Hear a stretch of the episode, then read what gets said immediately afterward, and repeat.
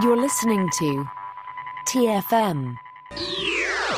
Want to join in the conversation and share your thoughts on this episode? Join the Babel Conference, our listeners' discussion group on Facebook. Just type B A B E L into the Facebook search field, and we'll look forward to seeing you there.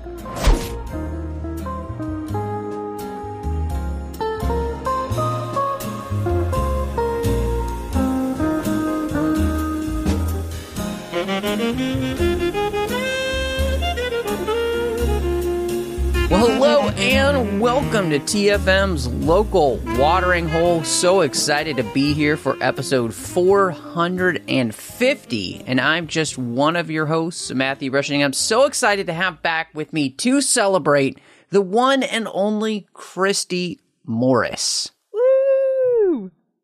450, dang. It's been around a long time. You don't look a day over 325. Exactly. well, congratulations. Thank the maker. I can't believe it, honestly, that uh, it's, you know, been going on for for this long. Um, I, you know, when when we started way back in the day, uh, I'm pretty sure it was 2012, if I'm not mistaken. Um, I had no idea that uh, you know we would end up going this long, and uh, you know what's crazy is that you know, we have 450 numbered episodes and then we had supplementals and putting that all together, we have 487 episodes. So it's crazy wow. just to think of how many we've done. Plus, of course, the bonus shows with Assembling Avengers as well as Snyder Cuts in there as well. So we've got a lot that's happened in the 602 Club. So thank you everyone for joining us this long. But uh, we're we're still here. So please make sure you're subscribed wherever you're listening, so you'll get our episodes as soon as they drop. You can also find us on Instagram and Twitter. On Instagram, we're at the 602 Club TFM. On Twitter, we're at the 602 Club. So please follow us and interact with us there. We'd love for you to do so. Christy and I enjoy interacting with everyone.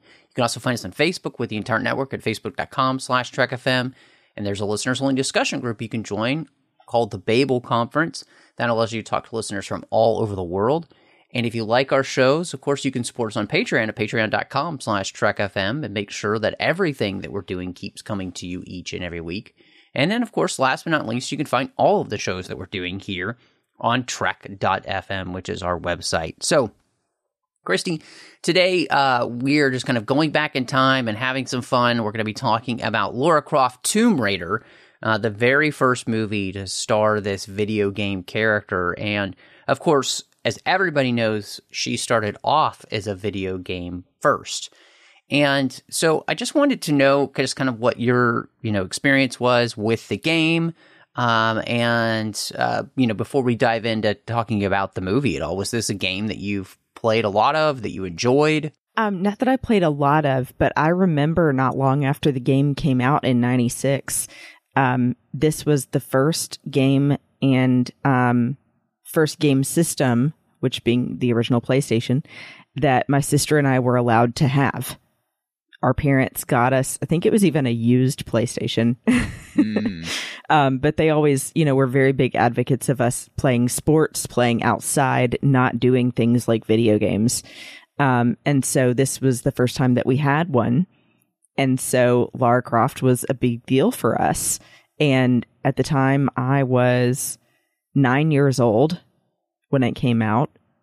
And um, so, especially for me, this was like, oh my gosh, somebody that I can identify with and be excited about and want to be part of that world. And then seeing the movie come out only five years later, it was the same kind of feeling all over again. So I actually went to see the movie as soon as it came out in theaters and I had the poster.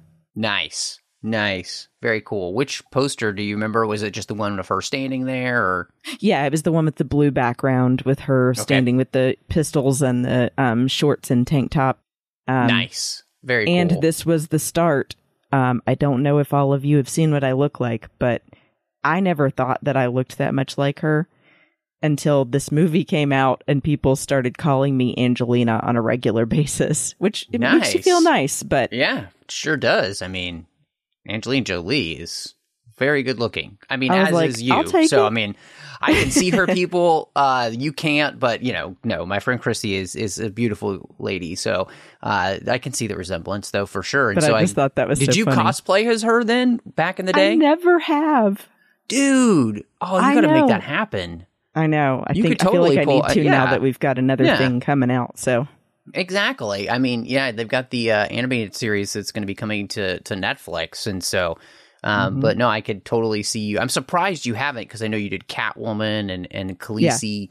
So but this, this, kind of like a- started yeah. me going down that road of like badass female characters. Nice. That's awesome. Um, Yeah. yeah, it's it's interesting for me just with the game. Uh, I think I probably started playing around uh, the last Revelation, uh, and then um, is my guess that or uh, Tomb Raider Chronicles. I can't remember.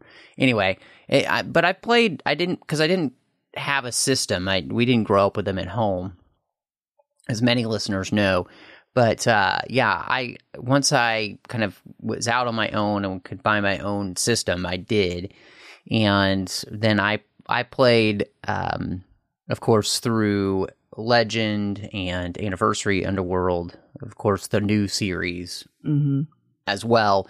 So I've played a bunch of the games, and I always enjoyed them because, of course, I mean the games themselves are basically based off of uh, you know an Indiana Jones type of of storyline, and you know being an archaeologist, and um, you know they call her a Tomb Raider, but most of the time she's trying to save things, uh, you know, not um, Tomb Raid uh, as you would see. So Mhm. uh, I've always enjoyed the game, and part of that too is that I'm better with games in general where I'm not trying to fight a bunch of people all the time. I'm better at the games where I'm trying to figure out puzzles and like that kind of stuff. It's an Um, exploration game. yeah, that type of thing. Exactly. And and of course, again, having the thing basically where you are an Indiana Jones type of character to me is very exciting. Like I I've always enjoyed Indiana Jones as a kid, one of my favorite things uh, to come around.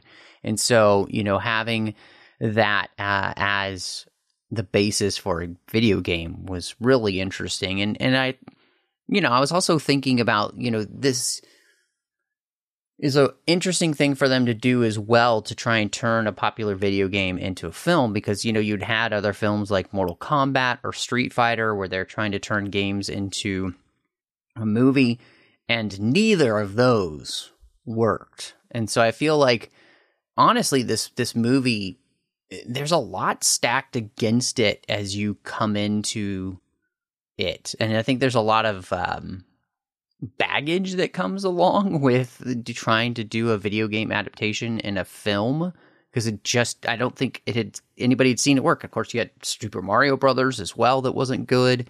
I Mhm. mean, none of those films were were things that people wanted to go to. So it does feel like yes, of course, makes sense that you would want to turn this popular video game into a film, but actually doing it, I mean, that's a whole different process because nobody's done it well up to this point.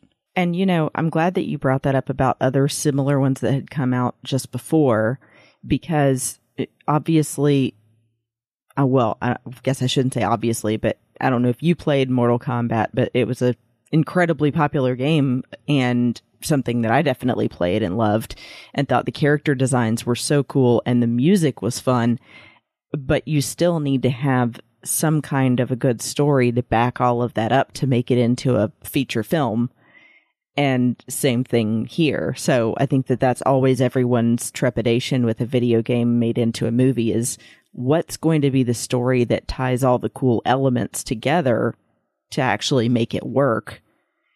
Um, and then having the right people.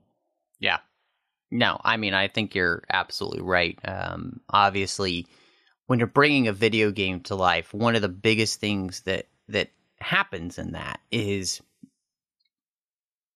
you have to bring pixels that everybody can kind of put their own imagination towards. And of course, the game is giving you some idea of you know the the the character, the way they act, the way they sound, all of that kind of stuff. It's almost akin to bringing uh, animation to live action. You know, I, I think of you know the way they've done that with bringing the Clone Wars to to life that way. Uh, of course, the Disney movies doing that, where they're bringing their characters to life from animation in live action, and it's hard, I think, to to make that transition, right? Um, and so for them casting Laura was an incredibly important process and one that they had to get right. And I'm interested to, to talk with you about this before we talk about, you know, Angelina Jolie getting the role. I mean, you have all of these other people that are, you know, declared interest in the role or being looked at, like Jennifer Love Hewitt, Famke Janssen, Jennifer Lopez, uh, Elizabeth Hurley, Ashley Judd, Sandra Bullock, Catherine Zeta Jones, Diane Lane, Demi Moore, Denise Richards are all people that are, or either, you know, kind of threw their hat into the ring or thought about during the process. And like, I don't know. I read that list and I, I don't, I don't really see anybody on that list that I'm like, oh, I wish they had played them. Mm hmm. I mean, I will say there's only two that really jump out at me as being the right fit for this. And it's probably the two that you thought of as well. Famke Janssen could have done it after seeing her in Bond. Um, and then also Catherine Zeta Jones because she did things like entrapment. Um, but still, both were much more of that cat burglar kind of style than like an action hero. And that's the difference that you really needed for this movie was somebody that could stand up and lead it, but then also be an action hero. And even when they talked about in the video game design, um, that was the reason she was designed with the look and the style that she had was to be um, looked up to as an action hero for the younger generation. That, you know, regardless of your gender, you would want to be her or, you know, see what that is like Right. because of all the stuff she's capable of with her, you know, Mhm. fighting and, like you said, you know, doing puzzles, exploration, and all of that stuff. Yeah. Yeah, it's interesting because yeah, looking at the list, there's there's one person her name is Rhona Mitra, but she's actually British.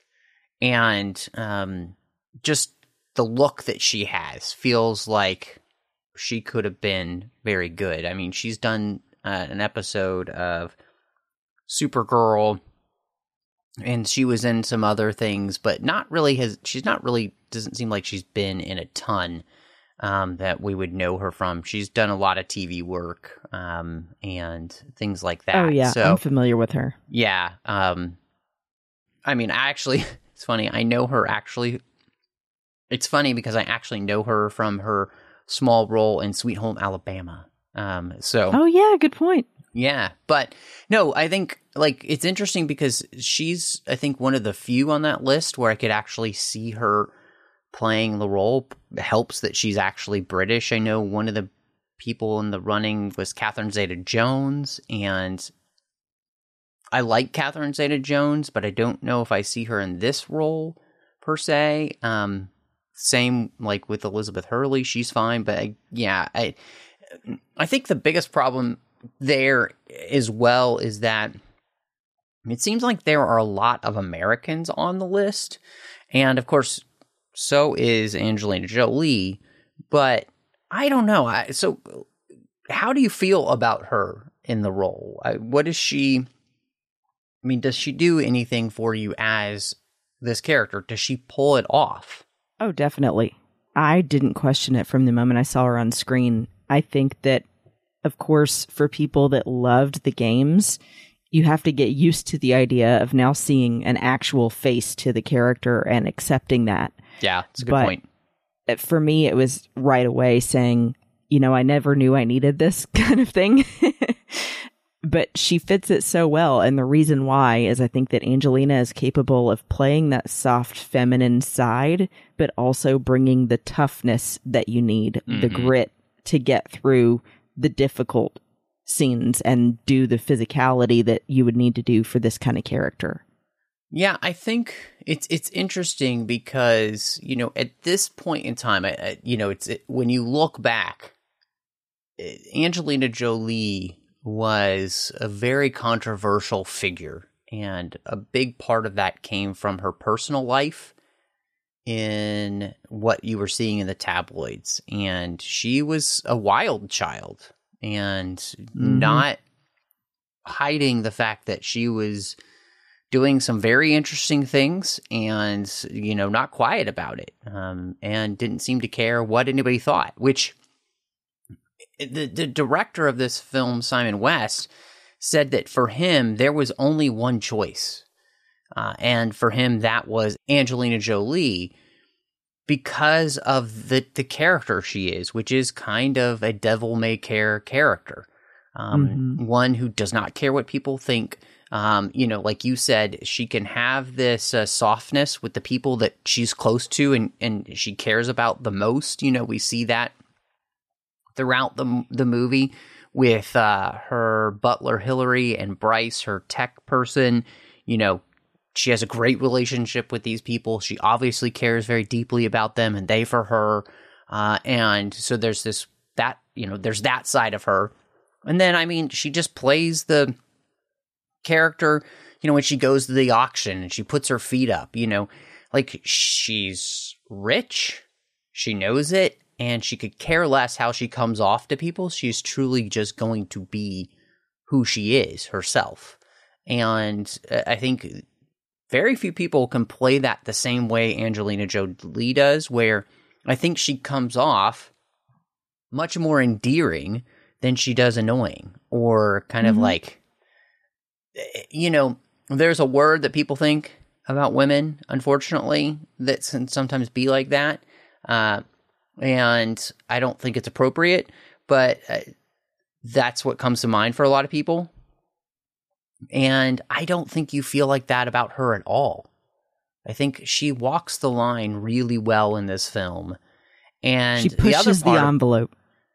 Exactly. But at the other side of the on the other side of this, I think, you know, her playing uh, the, about the loss of her father and the fact that they've cast her own dad, Jon Voight, as as her father here in this role.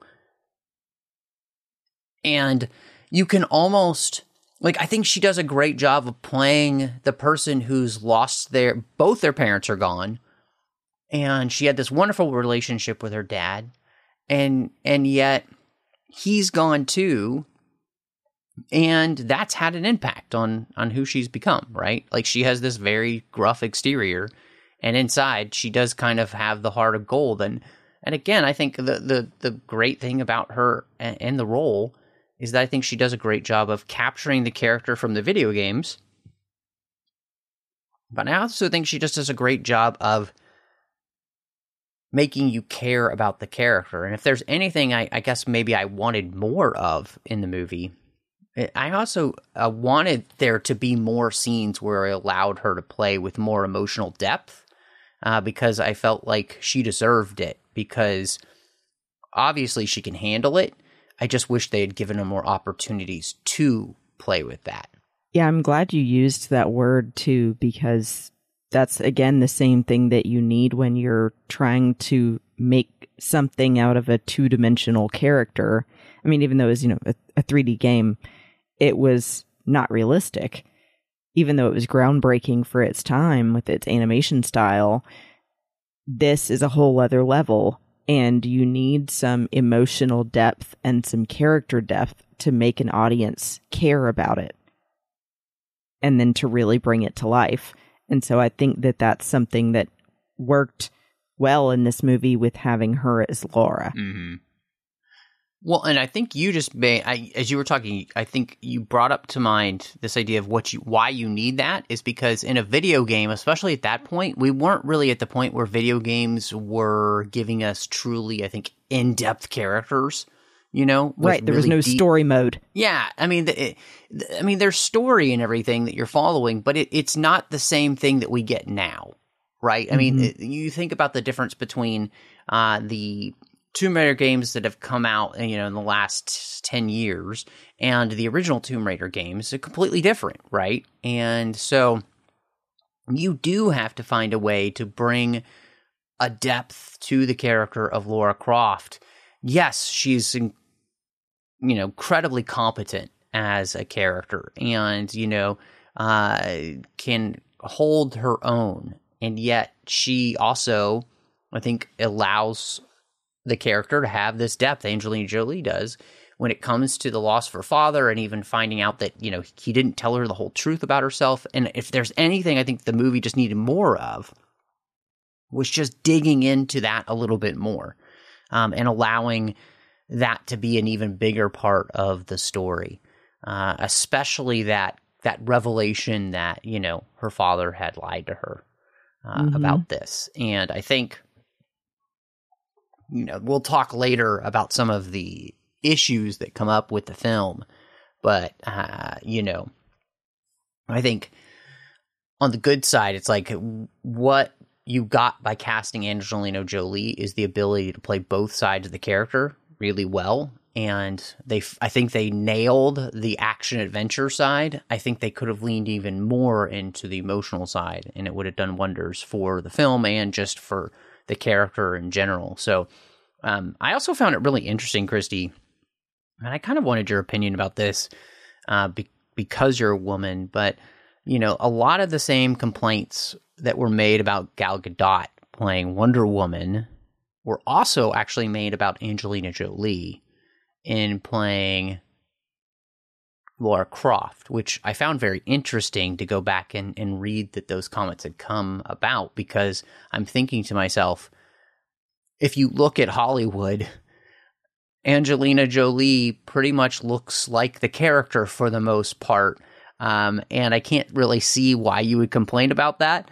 Um, but I just found it interesting that the complaints continue to be the same when it comes to bringing, you know, like you said, two dimensional characters from comics or, you know, the two dimensional characters basically from video games. Yes, I know they're three dimensional, but you know what I mean, to, to life um, they they seem to be the same. You mean like their character design? Yeah, I mean, obviously for Gal Gadot, it was the fact that she was not big enough to play Wonder Woman. You know what I'm talking about, people. I'm not going to mm-hmm. go into mm-hmm. detail. We're a family show. Um, mm-hmm. But the same complaint was basically made for Angelina Jolie, which I found to be hysterical because I'm like, again, in Hollywood, I don't really know of anybody who really pulls off the part much better than she does in that arena. So I just thought it was right. really interesting that we keep having to have these same complaints instead of, well, why can't we just focus on trying to find the best person to bring the actual character themselves to life? Obviously, right. we want to have some sort of resemblance. I think, you know, uh, with Alicia Vikander playing her in, in the new movie based off the newer video game feels very s- similar to the newer video game, right? And so not the exact same, but close, you know? And so I, mm-hmm. I, I just find this fascinating. And I think it's fascinating kind of in a funny sense because if you think about it, the design for both Lara Croft from the video game and Wonder Woman was always super exaggerated. And sure. the reason being because it started as art on paper. You know, it was just someone's quote unquote muse or ideal woman of their dreams kind of look. And so it was never originally designed to be a real person because it was a fantasy all along. And then this one, you know, it's kind of funny too because it originally was going to be a male character in the games. And um, apparently, for legal reasons, they were concerned because they had that similarity to Indiana Jones then having a male lead may get them into legal trouble, which I thought was kind of funny. So they um, originally thought about having both male and female playable characters and then switched to completely female to just avoid A, double the work making two playable characters, but B, possibly getting into copyright issues with it being too similar to Indiana Jones. And then we ended up with Laura Croft. Yeah. I think you make a great point in in that, you know, the beauty of the animated world, whether it's in video games or uh, it's in 2D animation or in comics, is that uh, these are idealized characters, right? Um, Mm-hmm. comics, of course, have always been about that the idea of, of what we would all wish we could look like. Even, I mean, the male characters, the same as the female characters. Uh, it's, Right. it's the exact same. And so then when you're translating that to live action, um, you you're not going to be able to get the same. But in all honesty, to me, like the beauty of Angelina Jolie is I think she pulls off the characterization, so she just kind of becomes Laura Croft, and it felt like you were were watching a cutscene of the the video game because I think she pulls it off so well, and she has the look and I think of the feel of the character down, and so I just I just find it interesting, you know, that if if that wasn't the case, then yes, I'd complain hmm but it's because I'd be complaining about the characterization of the character, not the way she looks. You know, it, it's Mhm. not like they they didn't try to find the very best person for the look and the feel of the character, and I think they got you know both. Exactly. And as far as the look, I mean, we know from every other kind of video game character made into a movie, speaking of Mortal Kombat, you can add things later to make someone match the look better. You can't necessarily make someone a better actor. That's a great point. That's a great point. And of course, you know, there there's plenty of articles out there where Angelina Jolie talks about the fact that they did do some of that for her to to Mhm. make her look even more like the character. And yet in the end, um it was about bringing her to life holistically, you know, not just what she looks like, which I think is the most Mhm. important part of the character. And rewatching this, I do have to say, you know, I I have not seen this movie in a very long time, and I was very impressed. I think with with what they gave her to do, but also the way in which she pulled it off. I think wonderfully. And again, all I'm I would ask for as I'm thinking about the film after my rewatch was gosh, I just wish they had given her even more to play with in the emotional depth area because Angelina Jolie totally kills it when it comes to action and adventure. Um, but I think the rest of the stuff uh, she can do. You know, I've seen her Mhm. play incredibly complex roles. So I wish they'd just, and maybe that was a part of the the longer version of the film, which we'll talk about later. But like, you know, I, this film could have only benefited from allowing there to be even more emotional depth for the character of Laura Croft. yeah. Well, and I'll add one thing um, just to go back to the shallow side of it. It cracked me up some of the lines that were written for her because again, it fits that devil may care attitude so well about her as a person and the character. I love when she says uh, to her butler, "Yes, a lady should be modest." Yeah. Like, Yeah, what do you I think? mean- I'm a lady? Psh. Yeah. well, and I mean, uh, that's, you know, a part of this character. And I think that's where even some of that depth would have helped in the sense of maybe just giving us a little bit more of her backstory. I mean, the fact that she grew up on mission with her father all over the world, you know, she kind of grows up Mhm. basically a tomboy, you know, and, you know, so she doesn't have those refinements, right? And so I Mhm. think part of this movie was really interesting because it it it it was and this is where again I think the depth would have helped. Um, it was a part of her story to accept the fact that she is a woman of action as well as just a woman in general. And I think that's a theme that the movie would have been really interesting to play even more with, but of course they don't, um, because there's the whole point at the end of the movie, you know, where she shows up in the dress, and it's it's there has been this movement, like you know, because of being able to finally lay her father to rest inside of her, in the sense of like knowing what happened, knowing what he did, um, and kind of finally put that to rest. It allowed her to kind of accept herself fully like all parts of her, not just the action adventure part, which mm-hmm. I think mm-hmm. could have been a great theme to play more with, but they don't. Um, which leads me to the story, Christy. I'm really interested. We, you know, we talked about this idea that it's kind of an Indiana Jones type of story, and um, so I forgot that this movie was basically the Dial of Destiny before the Dial of Destiny.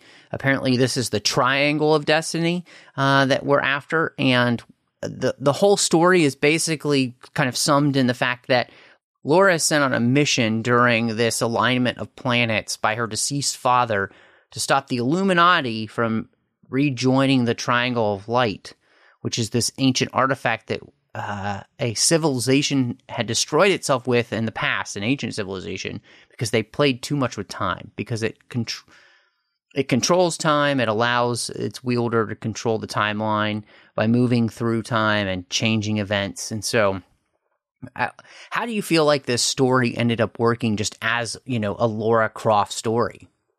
I thought that part was pretty well executed. I think that of course, anytime you bring in time travel, it is complicated and you have to be careful not to break your own rules that you've set up. but I think that it makes sense for the world that came from the games that it's this kind of um, either Incan or um, sometimes Egyptian story that they're dealing with um, because that was what was represented in the games as well. And that they're giving you enough information to be intrigued, but they're not going too deep into details to where you're bogged down and confused. So, I mean, I think that there are some things with the time travel part or the piece where Lara and Powell are both running toward the triangle at the top of a pyramid that kind of could have been explained better. But her search for each piece along the way and then how she ends up having to work together with the villains to then get what they both want i think worked out really well. What did you think? Hmm you know i rewatching the movie i was surprised at how well that all of the story elements kind of held together. And which is crazy when again we'll talk about it in a little bit uh, realizing that this was a much longer film that had been judiciously cut down. And yet it still felt coherent as a story. And it just I, it, you know having played a bunch of the tomb raider games the beauty of this is that it felt like a tomb raider game you know the type of story that we were getting. And you know um I I thought that they did a really good job about creating a element that probably has its you know uh, history and a bunch of other you know kind of like legendary artifacts or whatever but they they created something again. It's funny to me that this is legitimately the dial of destiny. Um, for the mm-hmm. most part and yet better done sadly i think um, and even the way they played with the time elements i thought was better uh, and much more easily digested than you know the way you went back in time in that film. So you know this.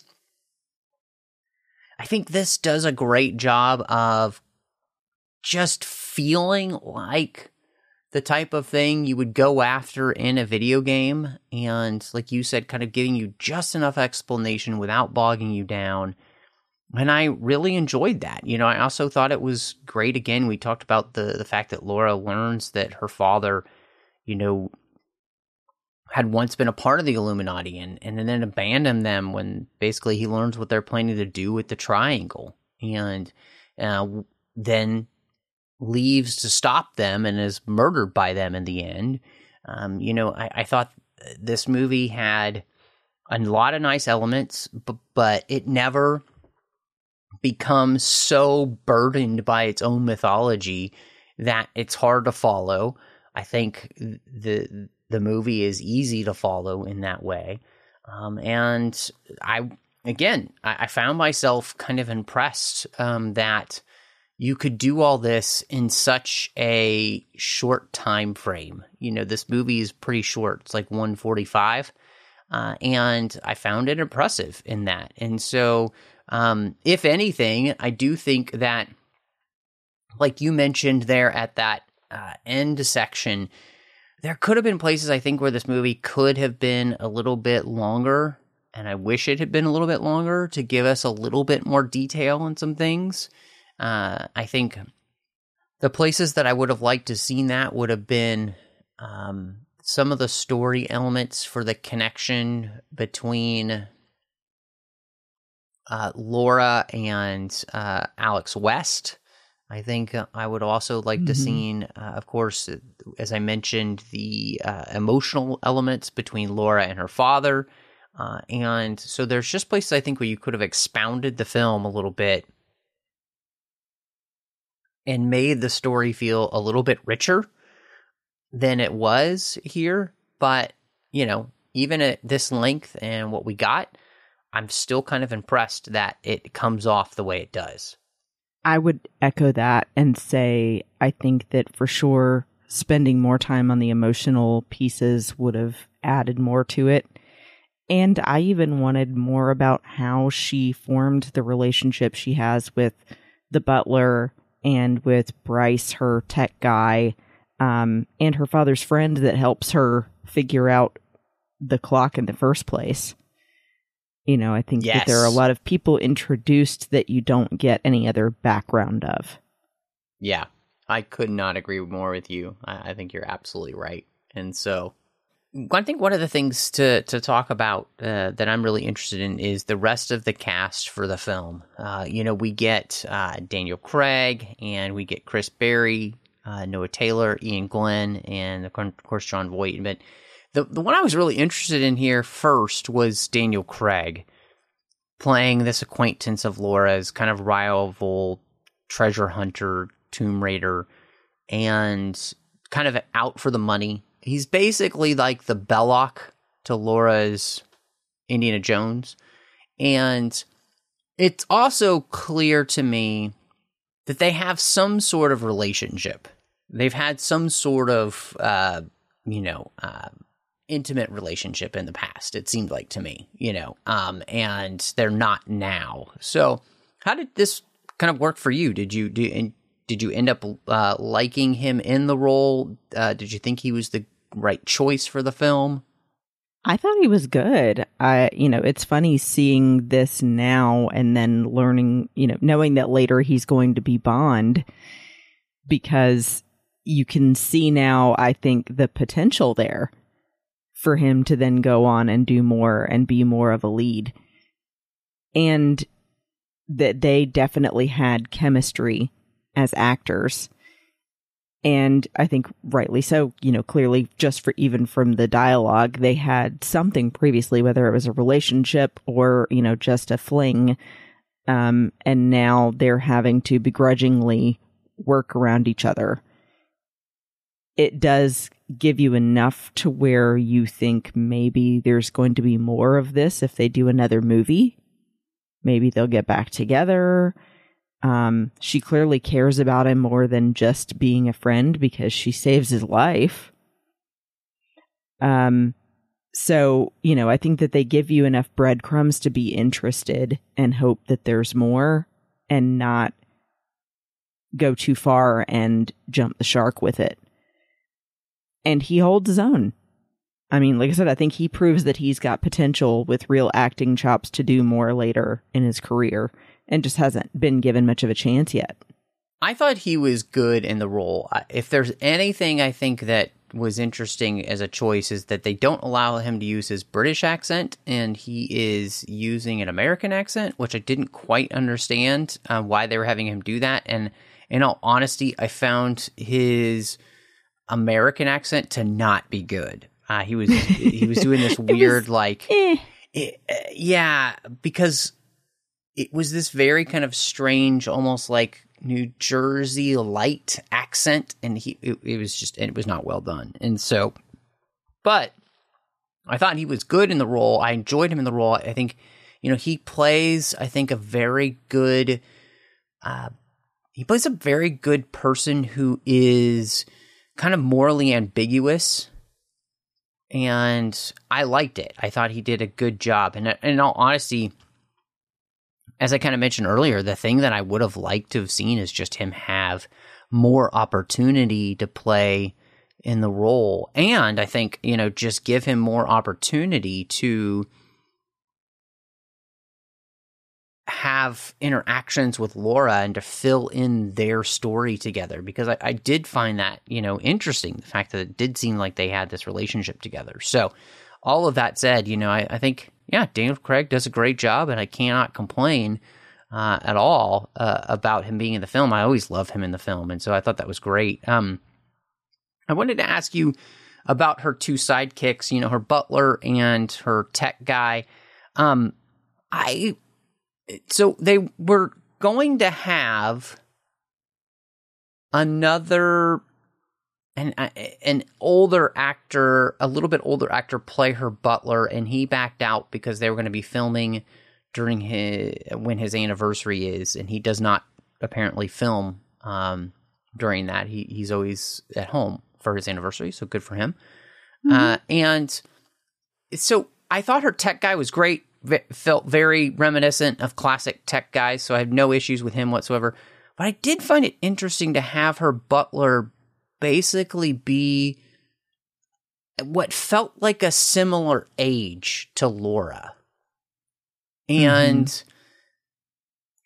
there be uh, it I, I it felt like it would have been easier to digest him as a character and have him be older, like an Alfred type.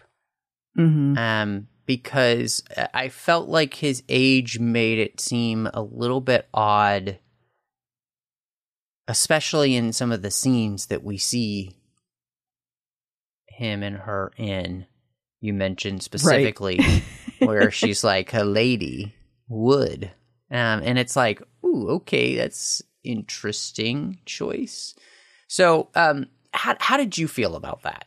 I'm glad you pointed that out because I didn't actively think about that being something that made me uncomfortable about that character, but it's like now that you bring it up, I'm going, maybe that's the main reason that I didn't love this actor in that role. Because it's supposed to feel more like a father figure in the way, at least, that they've written him so then to see somebody that seems very close to her age in that role, it just doesn't make sense to the brain. It's like you're trying to make two things work together that don't go together. Father figure, and yet they could be twins, you know, kind of thing. Eh, yeah.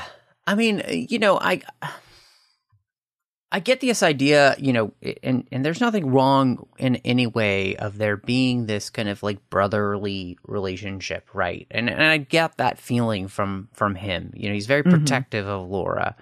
Um, but it felt basically like it would have been better to have him be more of an Alfred type, you know, where he's a father or grandfather figure than a brother type.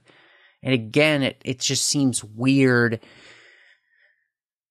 you know, for them to have this relationship where she discards a towel and, you know, she has no problem seeing her naked. And yeah. you know he's basically not much older if any older than she is at least doesn't seem like that. So uh, it was just a strange thing. Mhm and then to still make it like it's either a um, sibling relationship or a father relationship in spite of that scene, which is very sexual, that you're just like, yeah, that's yes. odd. Yeah, I mean, v- very much so. I, I don't know how it could not be. Um, yeah. So, you know, to me too, I thought um, I love Iain Glen. Of course, really know him from Game of Thrones, but being reminded mm-hmm. that he was the main bad guy as Powell here, uh, and one of the leaders of the Illuminati. I thought he was great as the villain. I thought he did a fantastic job. He's kind of swarmy. He felt like a good Bond like villain. I liked him a lot. Okay, I forgot until I rewatched this that he's like the unsung hero of this movie because I realized again the reason that I've always liked him and everything I've seen him in is he has this way of speaking that's very slow and methodical and a little bit lower tone. So you're forced to really actively listen and everything is so measured and it's just so beautiful the way he speaks sometimes. You know what I mean? Like that Mhm. scene of him Yeah. and Lara in the Illuminati's meeting space with the throne and everything. I just feel like you're hanging on his every word. It's just so good. Yeah, no, I mean, I, I agree with you. I think he did a very good job. Uh, I thought he was great in the role.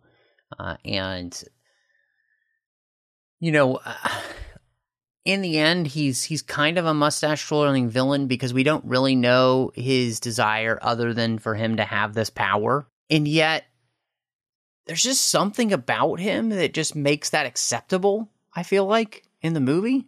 Like, I had no problems with it.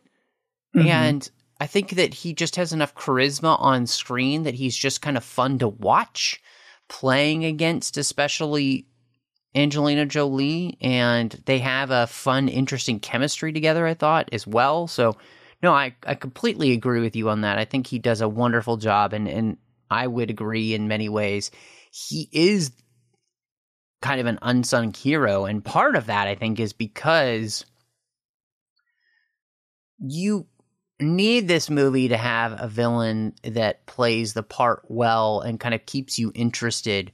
Otherwise, I do think the movie would kind of be much worse than it actually is if that hadn't happened. And so I think he does a great job. So, um, another one of the things I wanted to ask you about is just kind of the, you know, I was thinking about this, uh, the, it's really the production of the film. Um, but part of that came to the fact that they went and filmed in real, real locations.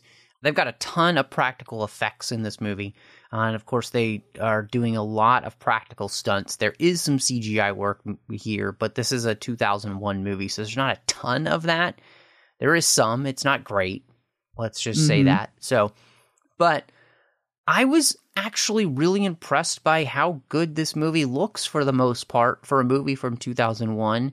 And I think mainly it's because the movie is very grounded for the most part, except for the the the I mean, I would think the big temple in Cambodia is the biggest moment where they they use some CGI, but still they're on a very practical set, you know? And so there's this reality to everything that's happening for the most part, which is pretty impressive, I think. Yeah, I think it was a huge asset to them to focus on filming on location in the two big places that they did for um, filming in Cambodia for those scenes with the temple where um, they first find um, where the key plugs in and everything with piercing the urn and all of that um, was awesome. I love the look of those trees and everything. I just now I'm like dying to go see the actual temple. and then two, filming in Iceland for the scene later with the sled dogs and everything. Um, they did some beautiful shots there, and it like again, you know, they're making the locations work for what they needed rather than trying to dress up a set, and that does so much for a story. I think that the, you just can't add. Um, and limiting the special effects really helped them at a time when special effects were not great. I think specifically, you know, the special effects that they're trying to do, I think 100%. Um, you know, that's something I think that uh, you can clearly see that these special effects are, are, are uh, very early CGI work and it's not fantastic, you know. Um, but you mean I- like I the black you- water? Yeah, but I think the thing is, is that you marry that with a very practical set, right? And I think that that does something really, you know, good for the the film. Like it, it I think it works more than it should because you're on a very practical set and you spent most of that scene very practically. And then when you're running around it being chased by these CGI creatures, there's a work there's a mixture of practical and, and, and CGI work. And so again, I think they've just done a really good job here. I'm actually very impressed by the work. And, and what's interesting is that the action, I know this movie uh, was unfortunately plagued by post production taking longer than they thought it would. And some of the effects weren't completely finished, they said. Um, by the time the movie made it to theaters, which I think is pretty evident at the very end of the film where you, know the action becomes like she's sled dogging on her feet out of the the um oh yeah the uh, cave. out of the cave. Mm-hmm. and okay so yeah that's happening. And then they just cut to the fact that she's back at the house. And so that does become kind of a i mean it does feel like they just didn't have what they needed completed to to be able to give you the full resolution there. So they just are like, yeah, she got away. It's fine. Uh, and so I think that's an interesting thing. Uh, but on a whole, I I found myself, especially in that temple scene uh, in in Cambodia. I also felt like the the end sequence, you know, where they made that really elaborate solar system that was moving around, which is basically mm-hmm. a puzzle from a you know Lara Croft Tomb Raider game. I, I thought all of that really worked. So to me, in the end, you know, this movie's production I thought was pretty, uh, strangely enough, kind of top notch. And you want it to look like it's this very lived in, gritty, dirty world that's been around for a while because she's supposed to be going to places that are long established tombs and, you know, places that are going to be overgrown and, um, you know, have a lot of obstacles and things. So I think that they get that across really well as well. Yeah, no, I agree with you. I mean, eh, that's one of the things that I found most interesting is the way in which, you know, the tombs there uh, that they go into have such a Lara Croft Tomb Raider feel, like the game. Uh, and you even see, you know, I, have seen people say online there there are points where you could point out, oh, that looks like that from that game, and you know, so that's great. Uh, I think it's fantastic. Um, this movie, though, did have a lot of issues. Uh, the director's first cut of the film was around 130 minutes, so over two hours. Uh, and then they did some reshoots. You know, he was removed from working on the film, although he did work on the reshoots. And in the end, Stuart Baird, who's a, a very good editor, came and re edited this film. And of course, really edited it down. Um, and I was I was really interested in this because uh, it did feel like as I was watching it this time, where I could see the places where this movie could be expanded and be longer by giving more explanations, as we talked about in places. And so I wanted to ask you about that, though. In, I mean, would you be interested then in kind of seeing a longer cut of this movie to see what it looked like? Yeah, just purely for the curiosity, but then also to see if the areas where they added more were those things that we talked about wanting, you know, more emotional weight and more of her relationship with Alex, or if it was just more fight scenes, then maybe not. Yeah, I mean, I feel like it would have been interesting to see this movie uh, more fully. And I do feel like, as we've talked about, there were places in the film for that to happen. And yet, I'm I'm surprised in this movie how well the edit actually works. Like, mm-hmm. you know, I, I that's the place where I find myself really surprised. It it absolutely does work, and one of the places where the issues had one of their biggest impacts was the score. Uh, the the video game composer uh, for Tomb Raider, Nathan McCree, was actually supposed to score the film, um, and they wanted a more well known composer, uh, and so they had other composer composers they were going to have come in and do it. Um, Danny Elfman was one of them, uh, and unfortunately, his work got shelved for the movie. Michael Kamen had been come in to help figure things out, but they didn't use his either once Baird re-edited. And Graeme Revell came in and did 60 minutes of music in 10 days. Uh, and I feel like this movie, you can feel it because because I do feel like this movie actually needed a score that didn't basically feel like you're kind of mimicking the Matrix. I felt like it needed a score that did feel more like kind of a mixture between Indiana Jones and something, you know, maybe slightly more modern. Um, I think that really would have helped the movie because I, I did not love the kind of Matrix esque techno score that we got for most of the film. Mm-hmm. Yeah, I mean, it, I can certainly say you notice the inconsistency of the music overall and the score, um, and then the individual songs that they throw in here and there.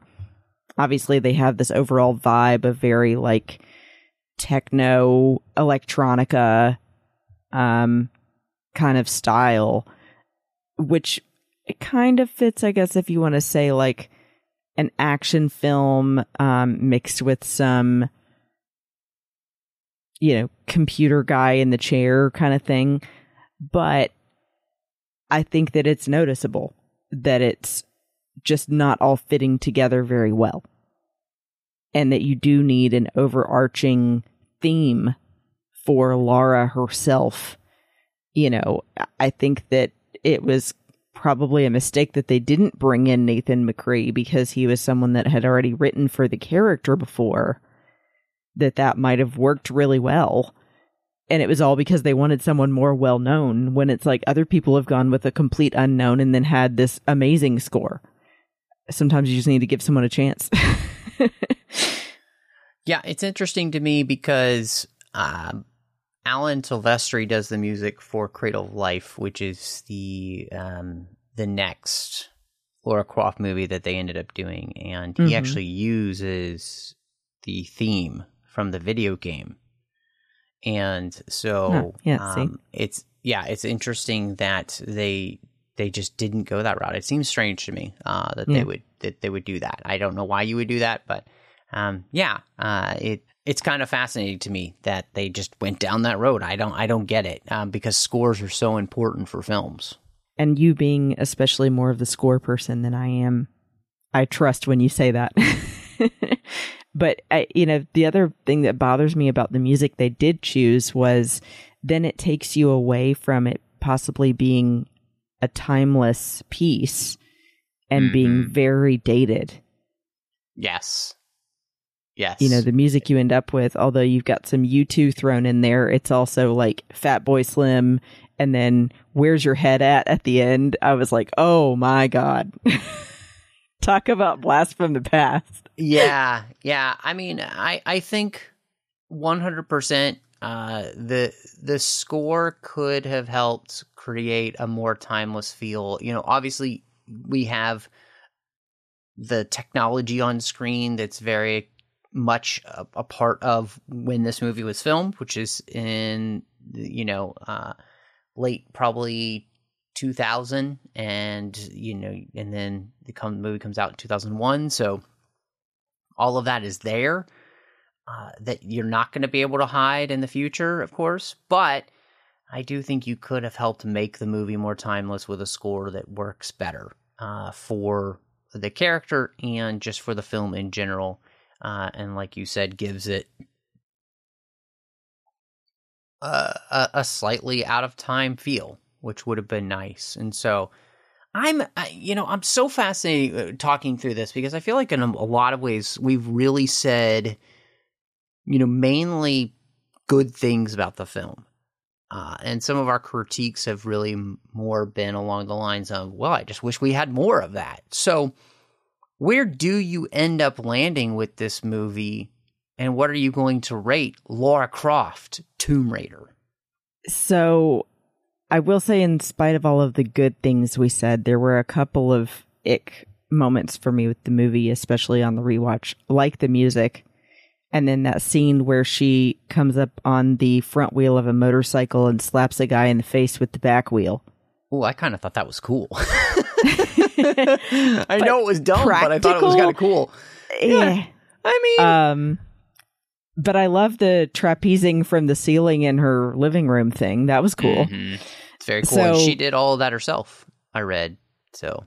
Yeah, and she's kind of a daredevil, so that makes sense. So I think that there are some things that kind of make up for the little issues here and there I have with it, and that it's fun to go back and see how nostalgic I am for this, and that it reminds me of a very specific moment in my life growing up. You know, the game came out when I was nine, the movie came out when I Mm. was 14, and those were my formative years, and that really Yeah, got me into yeah. going to things like Dragon Con and doing Mhm. cosplay Yeah, and wanting to be this kind of character. So Mm, that's cool. I end up, in spite of my issues, having to give it a four out of five because of all the love I have for it as well. Mhm. It's certainly not perfect, but it's certainly not the worst movie ever either. So Mhm. Yeah. I, I give it above average, you know? Yeah, yeah. No, I, I. It's so interesting that you said that because you know when I finished watching it, I I, I had rated it at, at at a three, and I think I'm gonna land at a three and a half because I was actually really impressed by this movie, and maybe I'm grading on a curve because of when it comes out and the fact that you know it's a video game movie that I think actually works for the most part. And yes, I think that there are some issues with the film. You know, I think it is very clear that there are places where this movie uh should have been a little bit longer and allowed us to spend more time with the character of Lara Croft and in her emotional state and even diving into some of the relationships that she has, especially with Alex West as a character. Uh, but I really enjoyed actually rewatching this film. It was, it, you know, it's one of those where I feel like it's fun to be able to turn on a movie, just kind of sit down and enjoy it. It's not going to be anything super deep or whatever, but you're going to just kind of be entertained by it. And, you know, I think that Angelina Jolie does a great job of bringing the character to life. Uh, and I'm actually thinking to myself, I kind of want to go watch The Cradle of Life now and see if that was better than I remembered or not. And so, but yeah, three and a half is where I'm going to land. But Christy, if you know people wanted to catch up with you and to see what you've got going on these days, where would they be able to find you? Well, of course, you can find me on Instagram, Letterboxd, and Twitter at Bespin Bell. And I, of course, appear sometimes on the Babel Conference on Facebook. And then if you want to see a finished show I had with my friends Amanda and Teresa called Sabers and Spells, that's over on the Skywalking Through Neverland Network. But what about you? Well, uh, people can find me all over social media under the name Mount Rushing 2 Of course, you can also find me here on the network doing a bunch of shows Literary Treks, The Orb, Warp 5, The Artificial Tango, and Saddle Up. You can also find me on the Nerd Party Network doing a few shows. Uh, one is called Owl Post, did that with Drea Kaufman, talking about every single chapter of the Harry Potter series, one chapter at a time. Uh, you can also find me on Aggressive Negotiations, talking about Star Wars each and every week with the great John Mills. But thank you so much for joining us. Always a pleasure.